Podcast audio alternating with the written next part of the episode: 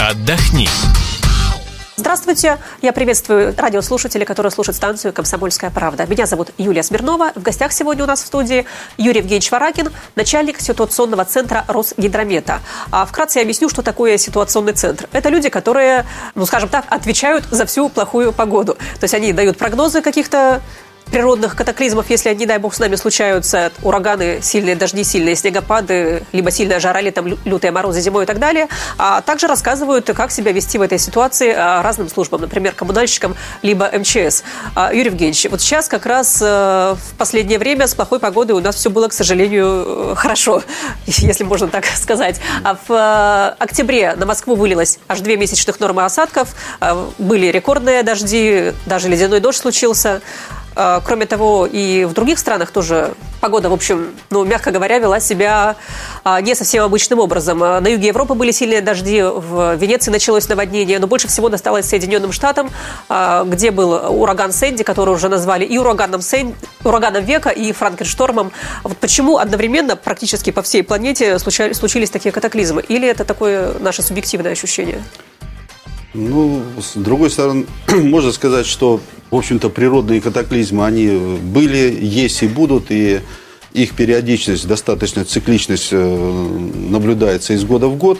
Э, единственное, что вот последние события, особенно с ураганом э, Сэнди, который то есть он от обычной траектории просто вышел не на малонаселенные, будем говорить, территории, а на достаточно развитый промышленный ну, северо-восток мегаполис, да, и не только, и там и Детройт, и Бостон, и Атлантик э, Сити, да, то есть города, которые достаточно э, населены с развитой инфраструктурой. Э, и это вот очень редкий случай, то есть это раз там в 50-60 лет, что такая траектория. Но это обусловлено, вот многие сейчас говорят, там, изменение климата, прочее. В общем-то, я бы сказал, что здесь играл, играет свою роль для именно такой траектории выноса от мощного урагана. Это очень достаточно теплый слой и высокая температура э, мирового океана. То есть ураган сам по себе, э, его природа, он питается, вот если температура выше 28-30 градусов, поверхностный слой, то тогда ему есть э, чем подпитываться, как аккумулятора, то есть испарение, идет подпитка, как для... Он уже зародился как раз в тропиках, вот там от он Кубы, шел, Доминиканы, Багамами, а потом уже пошел он, на север. Он, в общем-то, прошел через Кубу, через Флориду, обогнул, и потом пошел как раз с юга на север, на северо-восток э, Соединенных Штатов как раз вышел, да, в районе Нью-Йорка, Вашингтона.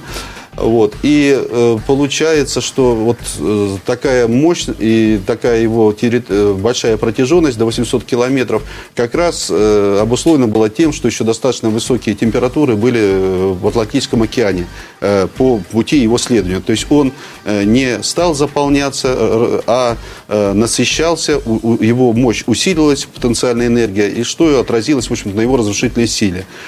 Хотя, конечно, повторение таких событий во временном масштабе это очень редкие э, случаи. Э, что касается вот э, переохлажденных осадков и э, выходов в конце месяца на нашу э, регион. Да, давайте уже ближе к нам, да, сильные да, дожди, ледяной дождь в Москве. Обледенение, э, значит, гололедица была, обледенение, что, в общем-то, прогнозировалось нашим случаем. То здесь тоже это влияние Атлантики, то есть выход был с юга Черноморского и южноевропейского циклона.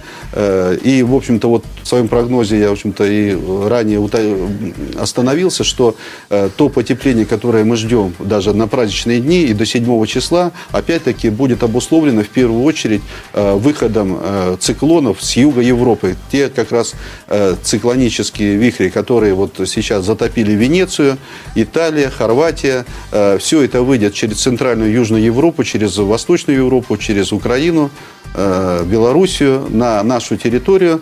Но уже, конечно, не будет э, никаких катаклизмов, потому что это будет э, достаточно теплый воздух. То есть и они, осадки значит, этих циклонов в основном уже выпадут то есть ослаб, ослабеют, да, то есть уже у них не будет столько влаги, чтобы себя так сильно проявить, как они себя проявили, допустим, в Италии или в Хорватии вот в эти дни прошедшие. Поэтому, но тепло, конечно, они принесут. А, Юрий Евгеньевич Варакин, начальник ситуационного центра Росгидромета. А, и все-таки возможно ли повторение ледяного дождя в Москве этой зимой? Потому что раньше мы о нем вообще практически не слышали о том, что такое бывает. А тут вот получается, ну не подряд два года, да, в декабре 2010 был самый жуткий ледяной дождь, когда да. все аэропорты погрузились в коллапс, когда там сотни тысяч жителей Московской области сидели без света. А в этом году, вот в конце октября, обошлось, к счастью, без таких ужасов, но тем не менее были проблемы с авариями на дорогах, было очень неуютно, некомфортно. Действительно, не стали чаще повторяться вот подобные очень странные погодные явления, и будет ли это еще этой зимой? Ну, вообще, э, такие события, как э, переохлажденные осадки, ледяной дождь, это характерно для, опять-таки, если это зимнее время, это декабрь, январь, февраль, когда, э, это опять-таки редко, э, когда выходят со Средиземного моря или Черного моря мощные циклоны, то есть идет вынос теплой воздушной массы, и она клином поднимается над холодной массой, то есть в виде такого слоеного пирога, и вот как раз э, капли, которые э, из этого теплой, воздушного теплого сектора, пока они достигают Земли, они проходят через э, более холодную отрицательную температуру и образуется такая ледяная оболочка, да, то есть в виде ледяных капель уже достигают Падают Земли. уже льдинки. Да, поэтому, как правило, если такое явление бывает редкое, то есть это характерно все-таки для, я бы сказал, юга Э, Черноморского, это вот э, приморские районы Украины, Крым, когда со стороны как раз э, Западной Европы выходит воздух узким клином. И такие явления, конечно, чаще наблюдаются в той же Одессе в феврале месяце, в январе или, так сказать, Николаеве. То есть, берем вот, но для центрального региона это достаточно редкие явления. Почему? Потому что уже циклон, как правило, пройдя вот эту территорию от Э, с Черного моря или там от, из Греции, э, он, естественно, уже ослабевает, он э, уже фронты окклюдируются, то есть зона теплого вот этого сектора, она достаточно мала, и падает его сама потенциальная энергия. Поэтому это достаточно редкое явление для центральных областей. Но можно ли говорить о том, что бомба условно не попадает два раза в одну воронку, что если в октябре у нас прошел ледяной дождь, то в декабре его уже, наверное, не будет? Или нельзя ну, так это говорить? было бы слишком смело. То есть, э, конечно, раз в месяц э, выход со стороны э, юга Черного моря или Средиземного моря такие циклоны могут выйти. Но, как правило, это все-таки характерно для декабря, либо это уже для февраля месяца. И опять-таки это событие такое, если по статистике, ну, может быть, один раз в месяц, а если по годам, то это не каждый год, э, если брать как раз центральный э, регион наш. Если же брать, как я сказал, приморские районы или Прибалтику, то там эти события более частые, потому что близость э, моря, она как раз и приводит к насыщению этих циклонов воздушной массы. И плюс, как правило, вот такие теплые циклоны идут через водную поверхность быстрее. То есть, когда они идут через континентальную, они уже не несут той энергетики, той, теплой воздушной массы.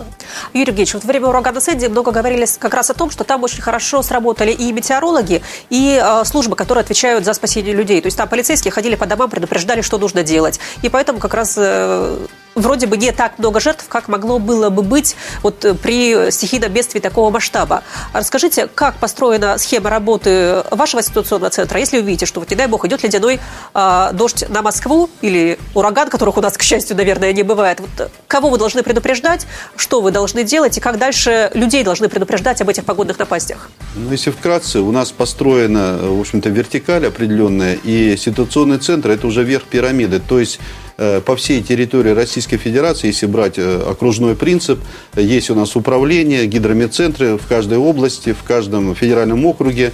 То есть, и, э, естественно, на местах, и мы, находясь в Москве, отслеживаем с помощью различных систем мониторинга, и космического мониторинга, и наземного, и аэрологического, все, что зарождается или может причинить какую-то угрозу, природные катаклизмы, будь то Дальний Восток, выход с Тихого океана или Э, значит, наша территория приграничная с запада. То есть, э, и, естественно, мы для того, чтобы предусмотреть какие и видеть возможные катаклизмы зарождающиеся, нам необходимо уже погоду отслеживать на больших расстояниях. То есть фактически смотреть, мониторить за развивающимися процессами над всей Атлантикой, над Тихим океаном, потому что достаточно быстро все это проистекает. И, допустим, циклон, который вчера был над Италией, он может уже через три дня определять погоду здесь, на европейской территории. Или тот, тот э, тайфун, который был на Филиппинах, он через 2-3 дня может выйти на Приморье. Поэтому вот эта вся информация, она к нам приходит, а уже алгоритм доведения идет параллельно. То есть, естественно, сразу оповещаются э, согласно определенного перечня. Это перечень очень большой, там порядка 30. Кто-то первый это перечень, кто первый, это кто второй, кто Министерство э, чрезвычайных ситуаций, МЧС, это Национальный центр управления кризисных ситуаций, находящийся в Москве, это региональный центр МЧС, это Министерство обороны, Министерство транспорта, это Министерство энергетики, это коммунальные службы, это главы администраций. Э, естественно, вот весь этот круг в первую очередь сразу идет э, в режиме онлайн оповещения.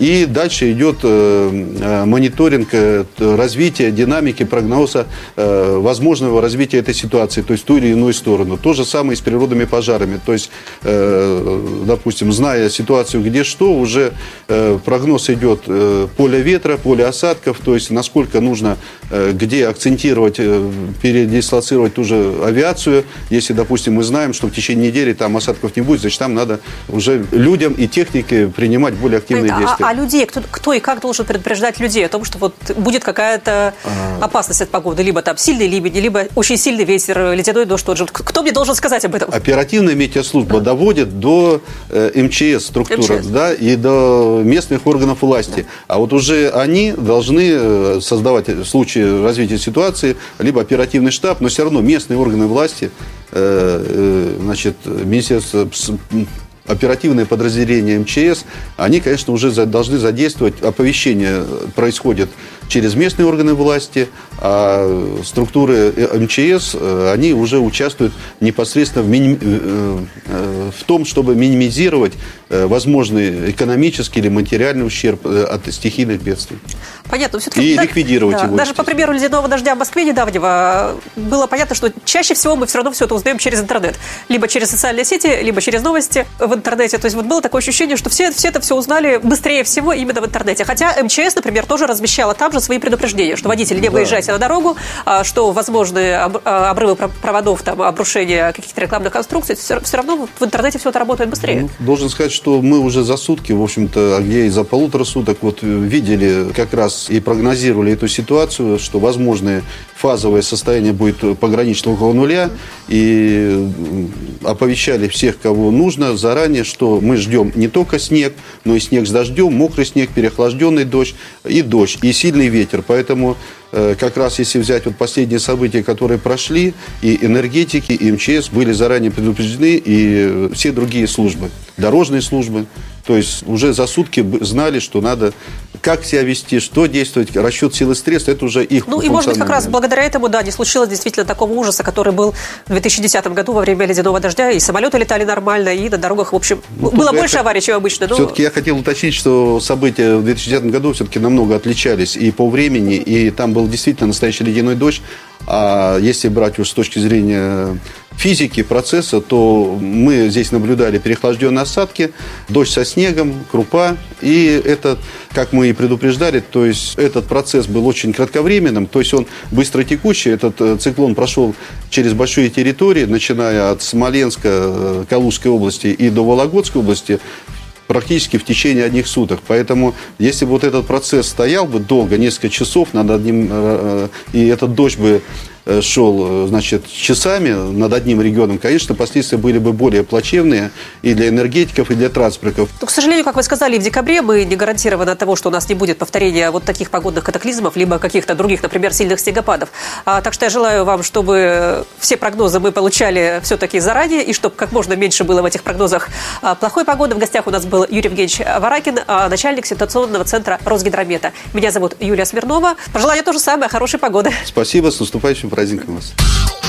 Отдохни.